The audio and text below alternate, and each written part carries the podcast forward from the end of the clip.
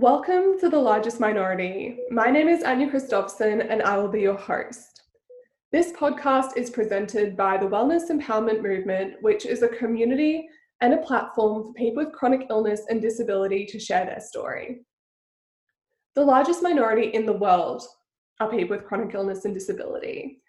And why it's important to highlight that this group of people that I'm part of are a minority group is because minority groups often have issues accessing the same support or even having the same human rights as other people, which seems ridiculous in this day and age. But to put it into perspective, in terms of Queensland, where I'm from in Australia, there are more complaints based on disability, discrimination based on disability, than age and race combine, which is just horrifying so much seems to be done um, to combat racism or to start those discussions, but I feel like not enough is done for those with disability, especially when it's one in five Australians and 50% of Australians have a chronic condition. So, when I was born, I had VACTERL association, which is V A C T E R L, and is an acronym for all these different malformations in your body. So vertebral, anal, cardiac, tracheal, which is your air pipe, esophageal, which is your food pipe, renal, and limb.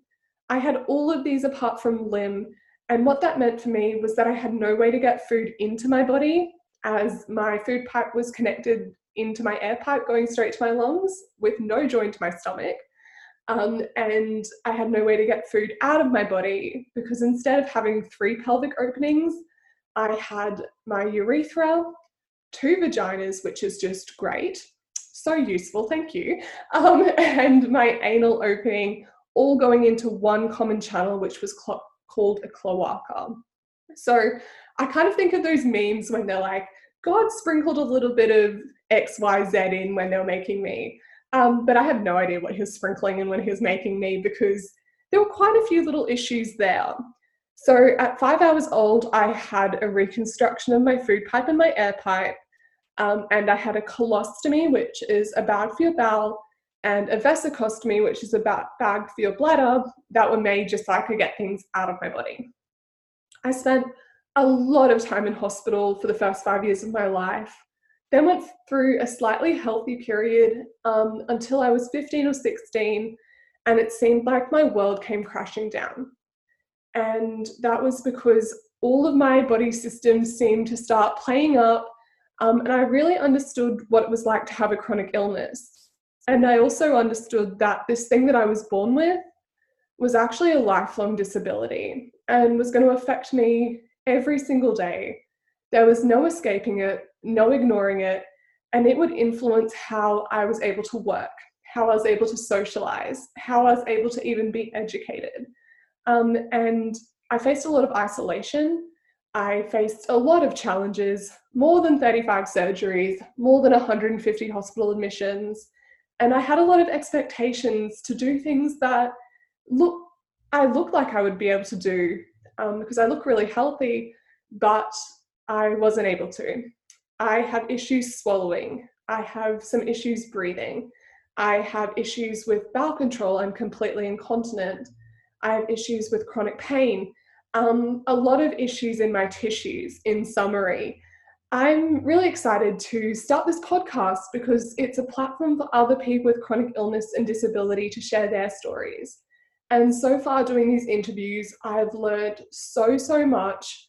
Um, I've tried not to cry, I've definitely laughed, and a lot has resonated with me. And by laughing, I mean laughing at how similar our stories can be with chronic illness and disability. So I'm so glad that you're along for the ride.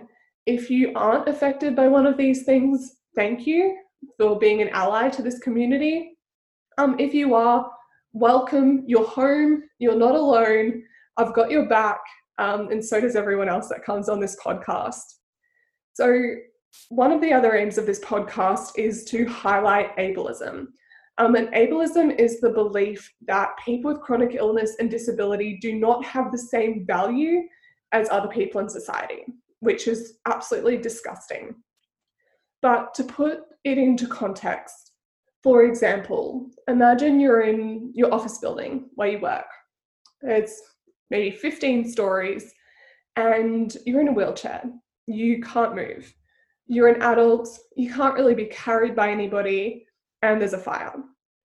Everyone else is rushing out of the building, and you're there in your wheelchair and you're thinking, how can I get out? You can't use a lift in a fire. There are fire stairs. You can't wheel your wheelchair down fire stairs. If no one stopped to help you, you would not be able to get out of the burning building. And that's an exact example of ableism because it's not placing as much value on a disabled human life by making accommodations to how they would be able to respond in a disaster. Whereas for able bodied people, there are all these systems in place. And when you think that there are such high rates of chronic illness and disability, with this only increasing with an aging population, it's just ridiculous to me, and hopefully is ridiculous to you, that more's not being done. This platform also provides the opportunity for us to really think about how the social system provides for people with disability, how the educational system adapts, how the health system actually treats chronic illnesses, as it's so easy for something that you can just fix. Um, but chronic illnesses usually aren't things that can be fixed. Um, they're things that can be managed, and sometimes a health system has some issues managing long term conditions. But anyway, I'm sure you'll hear that from a lot of our guests, and I cannot wait for you to hear these interviews because I've loved every single second of them. Um, a little bit of a disclaimer I am not a professional podcaster. I'm actually a massive introvert.